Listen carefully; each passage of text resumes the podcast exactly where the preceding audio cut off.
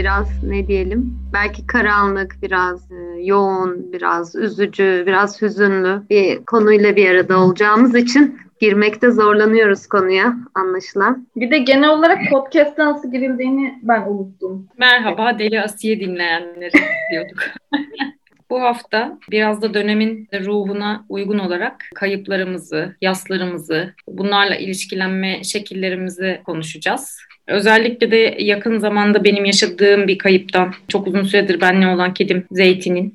Siz de bu podcast'te onun sesinden tanıyorsunuz. İki ay önce kaybettim. Ondan sonra gündemimizi aldık. Tabii bayağı zor zamanlar geçirdim hala geçiriyor sayılırım. Eskisi yani ilk zamanlardaki kadar olmasa da. Pek çok şey düşündürdü o dönem bana. Zaten bu dönem çok fazla işte virüsten kaynaklı ölüm var. Virüsten kaynaklı olmayan da çok duyuyorum ben. Ve bunu da böyle gökteki e, hareketlenmelere bağlamak istiyorum. Tipik böyle bir astroloji e, bağlılığım, irrasyonel bağlılığım da vardır. Neyse çok çok da insanların evcil hayvanlarının ya da yakınlarının, insan yakınlarının e, ölümlerinin haberlerini aldık. Bu kaybın bana düşündürdükleri, hissettirdiklerinden bahsedeyim. Ondan sonra da siz de kendi deneyimlerinizden yola çıkarak devam edersiniz. Yani aslında benim böyle işte anneannem, babaannem, dedem onların da ölümlerini e, yaşamıştım ama çok küçüktüm. Hani daha beklenen durumlardı. Böyle bir çok uzun süredir beraber olduğum ve daha da beraber olacağımı zannettiğim bir canlıyla böyle birazcık da ani sayılan bir ölümü olduğu için tabii biraz ağır yaşadım. Ama özellikle evcil hayvan kaybında toplumun bunu böyle çok hafif ve önemsiz bir şeymiş gibi algılıyor. Gerçi bizim çevremiz azınlık denebilecek bir çevrede yaşadığımız için yani kimse benim böyle bir yani çok az kişiden böyle bir tepki görmüşümdür hani aman canım hani ya da işte yenisini alırsın falan gibi böyle çok senin acını anlayamayacak türden bir şey görmedim. Çünkü çoğumuzun kedisi var işte etrafımda herkesin bunun kaybının nasıl bir şey olabileceğini tahmin ediyor insanlar. Ama aslında toplumun böyle bunun genel olarak çok da böyle bir kayıptan saymadığı kanaatindeyim yine de. Çünkü ben bunu ben de içselleştirmişim bir tarafıyla ve böyle bunu çok fazla dışarı yansıtmamaya çalışıyorum çok yakınlarım dışında. Aslında hala bir yaz süreci devam ederken hala mı ya da işte ne bileyim bunun böyle çok uzadığı deneyecek diye çekiniyorum. Herhalde bu kendi kendime kuruntu yaptığım bir şey değil diye düşünüyorum. Yani özellikle şeyi araştırmış araştırdım bu süreçte. İşte biraz yabancı, Türk ne varsa işte evcil hayvan kaybı ile ilgili yazılan çizilenlere. Genel olarak böyle bir eğilim var. Psikiyatristlerin, psikologların bile söylediği. Yani insanlar bu kaybın anlaşılmayacağını düşünerek hala devam eden yaslarını aslında saklama eğilimindeler çok vurmuyorlar dışarı. Yani çünkü biraz önce kendi aramızda da konuştuk kızlarla. İşte annemiz, babamız ya da bir yakınımız, insan bir yakınımız öldüğünde bile aslında sana artık hayatına devam etmeni, işte çalışıyorsan ertesi gün işe gelmeni söyleyen ciddi bir şey sistemi var yani ya da yasını çok açıkta yaşamanı yani sen yas tut ama kendi kendine ve içinden tut diye telkin eden sözsüz de olsa bir şey var, durum var. Yani belki de bunu ben de yapıyorumdur bu sefer onu da düşündüm. Bütün bunları düşünürken. Yani ben insanlara nasıl davrandım acaba yakınları öldüğü zaman falan diye. Kendimi yokladım açıkçası ya da böyle bir yaz sürecindeki bir insanın yeterince yanında oldum mu falan diye. Ya da çünkü aslında beklenen şey böyle bir şey söylenmesi ya da teselli değil de hakikaten ne bileyim işte o acının anlaşıldığına dair bir yaklaşım oluyor. Şimdilik bunlar var kafamda. İsterseniz biraz da siz bir şeyler söyleyin. Yani insanların ruh halinin ne olursa olsun yani bir ölümden sonra bile stabil bir çizgiye geri ulaşması gerektiği düşüncesi var aslında. Yani şu an şu içinde bulunduğumuz dönemde bile bu var. Yani bu içinde bulunduğumuz dönemin bizim üzerimizde yarattığı psikolojik durumu da uzun süre konuşamıyorum ben kimseyle. Yani bu durumdan dolayı şunu yapamıyorum, bunu yapamıyorum dediğimde şöyle hissediyorum. Sanki karşı taraf çok abarttığını düşünüyor. Oldu böyle hissettin ama bak işte bunu da yapman lazım deyip işte beni o geri stabil halime döndürmeye, or- oraya çağırıyor yani. Sanki bir noktada kabul edilmiyor bu ruhsal çalkantılar, iniş çıkışlar, olağan dışı bir durum. Olması gereken şey bizim en azından bir iki gün içinde kendimize gelip işte tırnak içinde kendine gelmek. Bak mesela o bile Onda bile bir kabul var yani kendinde olmak stabil olmayı gerektiriyor. Kendine gelmek stabil olmayı gerektiriyor. İşine gidiyorsan dediğin gibi işine devam etmelisin. Eğer yapmıyorsan da şey olarak da görülebiliyorsun dediğin gibi. İşte ne kadar abartıyor, ne kadar etkileniyor, ne kadar da duygusal. Bunu buna kadar varan düşünceler oluyor yani. Ölümden bağımsız olarak bir kayıp yaşamadığımızda bile kötü bir durumun içerisinde bulunduğumuz zaman da bir şeyden etkilenemiyor olmalıyız yani uzun bir süre. İşte Türk Psikiyatri Derneği'ydi ya da Psikologlar Derneği'ydi. Bu e, korona virüsün ortaya çıktıktan bir süre sonra bir şey yayınladılar. Artık bütün dünyayı saran bir durum olduğu için bir salgın ve hayatlarımızı etkiledi, insanlar ölüyor vesaire. Bunun da aslında yani bizim çok yakınımız koronavirüsten ölmüş olmasa bile bütün bir durumun en azından bildiğimiz dünyanın kaybı olduğu için bunun da bir kayıp ve aslında bir yaz süreci olduğunu da yazdılar yani. Hani en azından insanlık olarak kendimize çok yüklenmeyelim diye. Aslında böyle bir yaz içindeyiz de bir taraftan bence ve böyle bir kayıp var. Annemin bir arkadaşı annemi aradı dün. Annesi Covid olmuş. Annem de onu aramış onun üzerine haberi olmadan. O da onun üzerine denk gelmiş. O sırada hastanedeymiş. Yaşadığı şeyleri bir anda annemin üstüne boca etti. Yani dolmuş çünkü. Ve yani ben de duyuyorum telefonun sesinden. O kadar korkunç şeyler duyduk ki. İşte çok büyük yetersizliklerin olduğunu hastanede, devlet hastanesi. İşte korona ünitesine içeriye girmeseydi annesini kaybedeceğini düşündüğünü ve yani çok fazla önünden de pek çok ölen insanın geçtiğini söyledi ve çok büyük bir travma yaşadığını söyledi. Ya şimdi bunu duyduk ve o gün o saatten beri ben bayağı bir düştüm. Modum çok düştü. Yani çünkü hani bunu tamam görüyoruz, takip ediyoruz ama birinden hani tanıdığım birinden bunu duymak bile, onun yaşadığı şeyleri dinlemek bile hani o dünyanın dediğin gibi dünyanın acısını hissediyorsun. Ben doğrudan koronadan birini kaybetmedim. Ama şu an mesela yani başından beri aslında bu acıyı kendi içimde yaşıyorum zaten ve bence hepimiz bunu yaşıyoruz zaten. Yani hayatımıza e, bazen devam edemiyoruz. Bazı günler çok depresif hissediyoruz. Ağlama krizlerine giriyoruz belki. Belki çok fazla etki yaşıyoruz üzerimizde. E, bu ille birisi çok yakınım bu yüzden öldü hayatını kaybetti diye olmak zorunda da değil. Gözünün önünde olan şeyler ya da birinden bunu doğrudan duymak bile insanı mahveden bir süreç yani. Hani bu noktada zaten psikolojini sağlıklı tutamıyorsun ki zaten. Bunlar yaşanırken. Senin görmediğin bir hastanede bir şeyler yaşanıyor. Orada değilsin. Ama o yaşananları sen zaten tahmin ediyorsun kafanda. Ve onları bir nevi yaşıyorsun gibi. Oradaki yetersizlikleri düşünüyorsun. Sürekli aklım orada şu an mesela. Yani şu olmuyor, bu olmuyor, bu bulunamıyor. İşte yer yok, bilmem ne. Bunları kafamda sürekli kurarak, beynimin arkasında bunları düşünerek yaşıyorum sürekli. Hani o beynimin arkasında bunları düşünürken de ön tarafta asıl düşünmem gereken şeyleri tam olarak yapamamam da çok normal geliyor bana. Aslında böyle yani paylaşıyoruz ortak bir acı ve bundan da herkes etkileniyor çok normal olarak.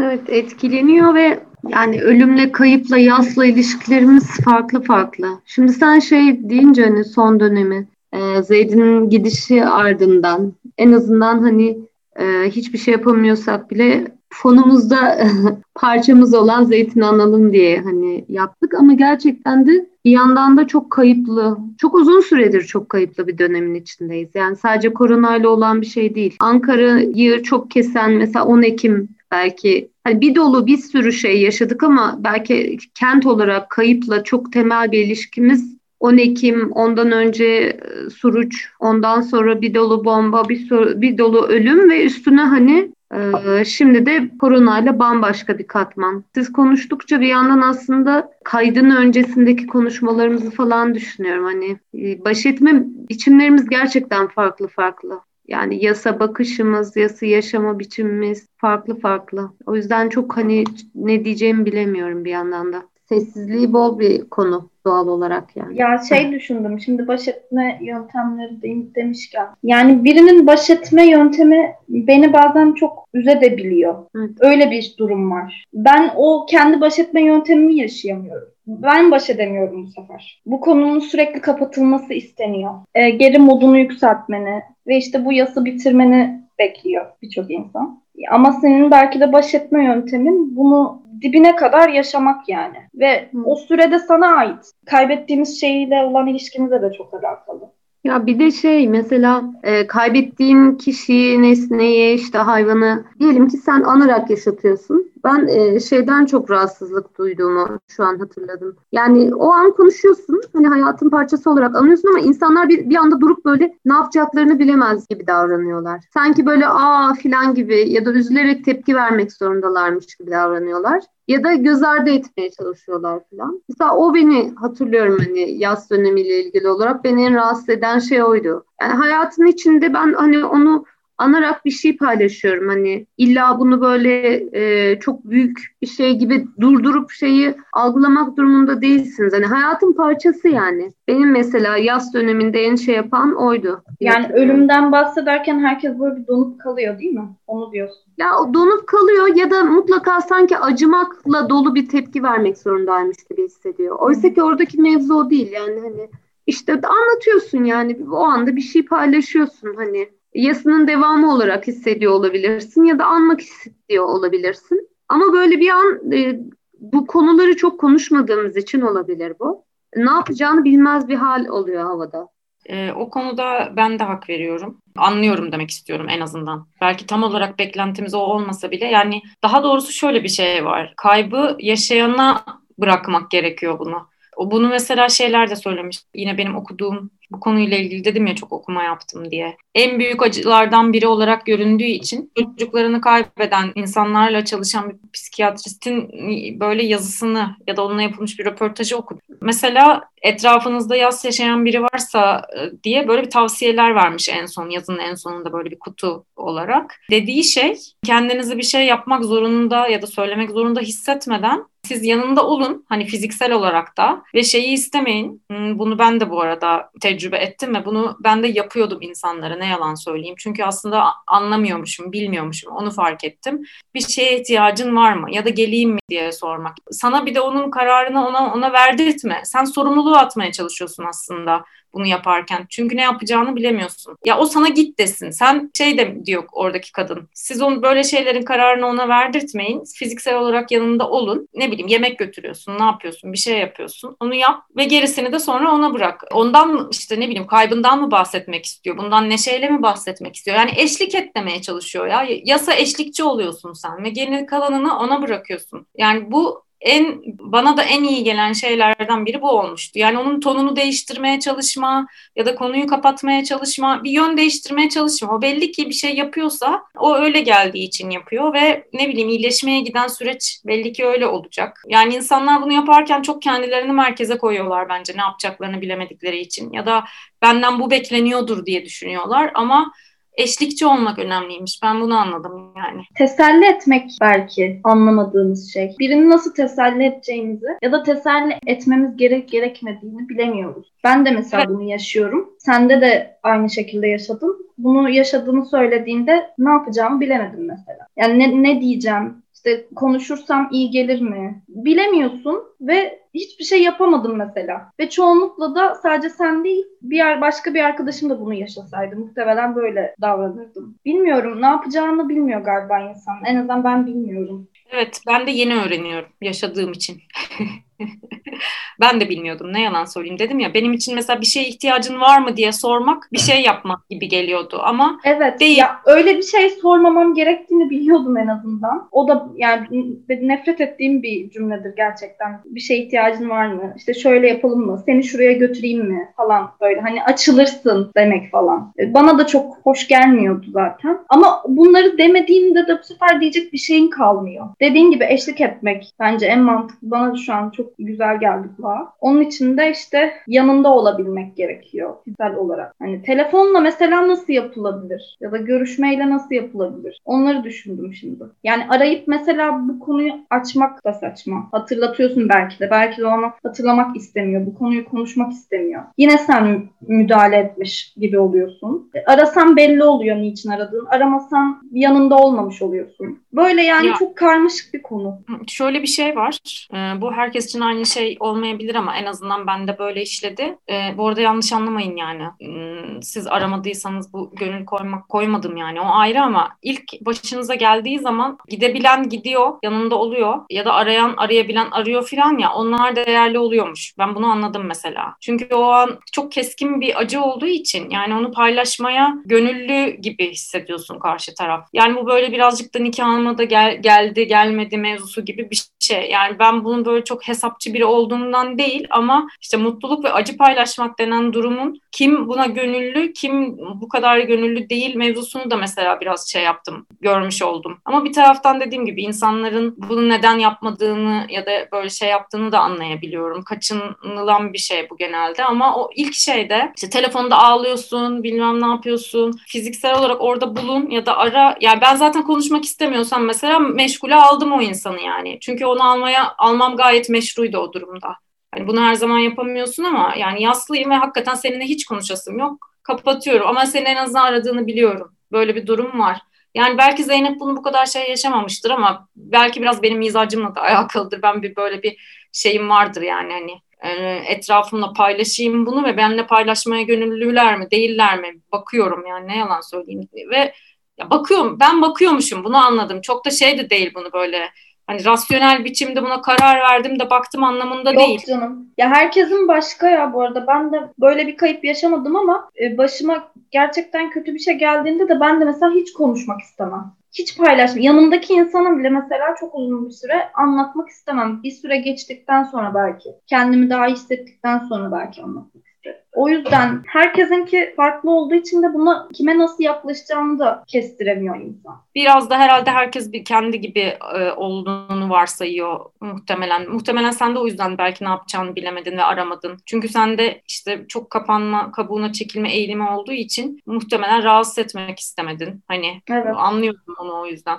Zeynep sen neler hissetmiştin peki? Aslında senin de önemli kayıpların var. Yeni olmasa da genel olarak. Ya diyorum ya hani böyle bir mesela ilk ilk öyle büyük kayıp hissettiğimde hatırlıyorum şimdi de konuşunca hatırlıyorum. Gerçekten çok çok yakınımda biri değildi hani sevgilimin babasıydı falan. Ama derbeder olmuştum yani. Gerçekten derbeder olmuştum. Ama işte şeylerin bir kaybı, bir yası idrak etmen de bence zaman alıyor. Yani birini biri ölür, çok yakınındır ama e, bu, bu kaybı zamanla fark edebilirsin. Yani anne babada da böyle. Hani o yüzden ya gerçekten e, sabit bir şey diyebileceğimiz bir konu mu hiç emin değilim. Yani o yüzden susup susup duruyorum. Yani annemde mesela burada değildim. Uzun zamandan sonra geldim ve iki gün, üç gün sonra işte annemi kaybettim falan. Arkadaşlarım hatta geldi yanıma. Ama bende o kadar hatlar karışmış ki yani hani aylardır kimseyi görmüyorum, onları görüyorum. O esnada onun mutluluğunu yaşıyorum ama hani annemi kaybetmişim falan. Bana mesela o kayıp sonradan vurmuştu. Sonra ara ara böyle derin dibe düşe düşe kalka falan hani yaşamıştım. Ama diyelim ki hani babamda da daha farklı olmuş. O yüzden hani ebeveynde farklı, ne bileyim seninle yıllarca yaşamış bir hayvanı kaybettiğinde farklı. Aslında ebeveynin olan biri ama e, onu çok uzakta bıraktığında farklı, çok farklı deneyimler yani sabitleyemeyiz. Ama bu arada ben de şeyi çok sevdim. Eşlik etme meselesi çok iyi duruyor yani iyi geliyor kulağa ve gerçekten bazı insanlar bazı şeylere eşlik etmekte çok daha iyi. Neden bilmiyorum. Ee, yani mesela birini kaybettiğinde ben şey gibi gelirdi. Törenlere çok uyuz olurdum. Hemen arkasından insanların bir araya geldiği, bizim kültürde mesela hemen yemek yapmaya koyulduğun işte falan. Hani aynı hikayeyi 1, 3, 5, 7, 11'de belki yabancılaşıyorsun ve kabul ediyorsun falan. O benim çok böyle şey bulduğum bir yanıyla feodal, bir yanıyla eski, bir yanıyla boğucu bulduğum şeylerin aslında deneyimlerle çok anlamlı bir şeye işaret ettiğini hissettim mesela. Yani velhasıl o törenlerin bir anlamı vardır. Dolayısıyla zaten son olarak hani bu dönemde e, her türlü kayıpta o törenleri kimse yapamadı. Fark ettiyseniz yani herkesin de bir boğazında düğüm gibi kaldı bir sürü şey. Onu fark ettim yani öyle. Bence de. Hani o cenaze evlerinin kalabalık oluşunun da herhalde gerçekten o keskin acıyla insan ne yapacağını bilemiyor ya o ilk zaman. O o kişiyi yalnız bırakmamak o keskin acıyla birlikte diye olduğunu tahmin ettim ben de. İşte orada da çok haksız bir şey oluyor tabii o zaman. Kedini ya da köpeğini ya da işte kuşu ya da birlikte yaşadığın hayvan her neyse. Onu kaybettiğinde bundan da yoksunsun yani. O, ciddi bir şey. Kötü bir duygu yani. Hayvanınızı kaybettiğinizde işte özellikle veterinerde öldüyse veterinerde bırakma seçeneğiniz var bedenini ve o e, tıbbi atık, atık olarak geçiyormuş onun ne yaptıklarını bilmiyorum mesela ama ben yani zaten benim için söz konusu bile değildi bunu yapmak da şeyi fark ettim yani biz birazcık da zorlu bir süreçti. Bunun da bu arada buradan mesajını mı vereyim artık ne yapayım? Hakikaten bu büyük bir meseleymiş bunu anladık. Hani hayvanın öldüğü zaman gömmek istiyorsan onu yani bir atık olarak vermek istemiyorsan ki çoğu insan vermek istemez bence ciddi sorun çıkıyor karşına. Kaçak göçek yapmak zorunda kalıyorsun. Yok işte birinin apartmanı bilmem nesiydi. Yani bulabildiğin herhangi bir şeye onu da başka hayvanlar, köpekler falan kazıp da çıkarmasın diye. Yani iyi derinde gerekiyorsa kireçle falan hani bunu yapmak zorundasın. Zaten bunu yapan şey yok, hizmet yok. Gerçi Çankaya Belediyesi'nin varmış sanırım ama çok uzakta, Çubuk'ta galiba işte ve senin orada bulunman yasak gömülürken. Bu, bu da adil bir şey değil bence. Sadece Niye? korona korona zamanından mı kaynaklandı ondan emin değilim. Hani biz sadece sorduğumuzda bize yasak dediler. Belki onunla alakalıdır. Neyse biz kendi imkanlarımızla e, kaçak göçek Eymir'de çok da güzel bir yerde yaptık. İki tane arkadaşımın sayesinde ne denir? Proper hani doğru düzgün bir gömme işlemi gerçekleştirebildik uğraşıp ve bu bunun bile benim şey üzerimde acayip bir etkisi oldu. Yani sen o acıyı çekerken bir de bunlarla mı uğraşıyorsun gerçekten? Şu an bilmiyordum ben bunu evet, ve şok oldum evet, yani. Evet çok sinir bozucu ama ben şeyi demeye çalışmıştım aslında. Gömme işlemi yani orada bulunmak, onu yapmak işte ne bileyim hani zaten insan yakınlarını kaybedenler de bir toprak atmak falan ister ya mesela bunun için ısrar eder falan. Onun kendisi çok iyi geldi bana. Yani o böyle çok ferahlatıcı bir gündü en azından o gün. Onu ya- yapabilmiş olmak. Şimdi işte yerini biliyorum. E, nerede olduğunu. Gidip ziyaret edebiliyorum. Yani bir şey inancım yok. Hani e, öyle bir öteki dünya ya da işte bu bunu bu inançlardan dolayı yapmıyor musun aslında? Yani bunu anladım. Onu demeye çalışıyorum. Hakikaten Zeynep'in de dediği gibi bu ritüel yani bu aslında şeydir ya işte Antigone'den biri konuşulan yani ölüyü gömme hakkı bir, bir taraftan aynı zamanda yas tutma hakkı vesaire. Yani onu, onun fiziksel olarak da gömmek senin böyle devam etmene giden bir yol olmuş. Hani onu anladım. O çok önemliymiş ve evcil hayvan mevzusunda çok ciddi bir sorun bu. Hani böyle bir hizmetin az olması, doğru düzgün olmaması. Yakılabiliyor diye biliyorum. Küllerini alabiliyorsun diye biliyorum. Ama bahsettiğin şeyi o gömme konusundaki sorun olmasını gerçekten şu an inanamadım ya. Ankara'da bile böyle bir çalışma yok mu en azından hayvanseverler arasında? Hayır ya enteresan bir şey. Genelde hep tabii hayvan kurtarma onları yaşatma üzerine oluyor ya enerji genelde buna harcanıyor. O yüzden yani varsa da ben ulaşamadım ve ya da bilgim yoktu ki etrafımdaki birkaç kişi bunun için araştırma yapmasına rağmen hani o dediğim arkadaşlarım ben çok o an çok üzüntülü acılı olduğum için mesela biraz gömme mevzusunu nasıl yapabiliriz diye araştırıp şey yapmışlar ve onlar da bir bilgiyle gelmedi. Yani gerçekten iyi bir hizmet varsa bile bizim bundan haber, haberdar olmayışımız bile kendi başına bir şey zaten. Hani gösterge. Ama yok da zaten bildiğim kadarıyla. Arkadaşım işte bahçesine gömmüştü kedisini. Yani öyle bir olanağın varsa sessizce hallettiğin bir şey belli ki bu. Ben de kendi sokakta baktığım kedilerden ölenleri o şekilde yapıyordum bahçeye derin bir çukur açıp yapıyorduk. Öyle bir şey de yapmazsan belediye işçileri alıp direkt çöpe atıyordu zaten. O şekilde bir yöntem var sadece. Birebir kendi kedin olunca daha belki bir imkan bir şey vardır gibi düşünüyordum yoktan. Ayrı bir üzüntü sebebi. Evet kesinlikle. Bu arada bizim apartmanın bahçesini bir aklımıza geldi ilk anda. Hatta işte yöneticiyle konuştum. Böyle aradım onu sabah. İşte o da mırın kırın etti. Yok işte zemin katta oturanlar karşı çıkar vesaire. İyi bir fikir değil filan diye vazgeçirdi ama zaten iyi ki de yapmamışım. Yani bu evde kirada oturuyoruz, taşınabiliriz vesaire. Aklım kalır, bir şey olur. Yani Eymir çok daha güzel bir yer. Evet, yer olarak çok güzel gerçekten bu arada ya. Yani bir şey değişmiyor muhtemelen ölen e, varlık için ama insanın kendisi işte hayatta kalanın böyle şey teselli bulma biçimleri herhalde. İşte güzel yerde yatıyor filan gibi. göle yakın, sakin işte şey ormanlık. Yani zeytinle babamın kaderi benziyor. Çok hoşuma gitti.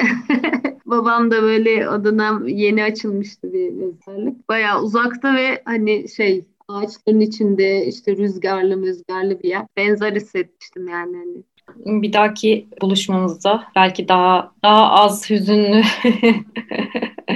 daha umut verici konulardan konuşmak dileğiyle. Hüzünlü olma hakkımı da saklıyorum. Evet, tabii tabii. Yani bütün bütün bu konuşmalardan sonra bence de bunu vurgulasak iyi olur yani. Evet. Görüşmek üzere diyelim herkese. Herkese sabır diliyorum gerçekten çok içtenlikle. Evet, herkesin gözlerinden öpüyorum gibi bir şey oldu. Sizi çok seviyoruz. Gereksiz bir duygusallaşıp böyle.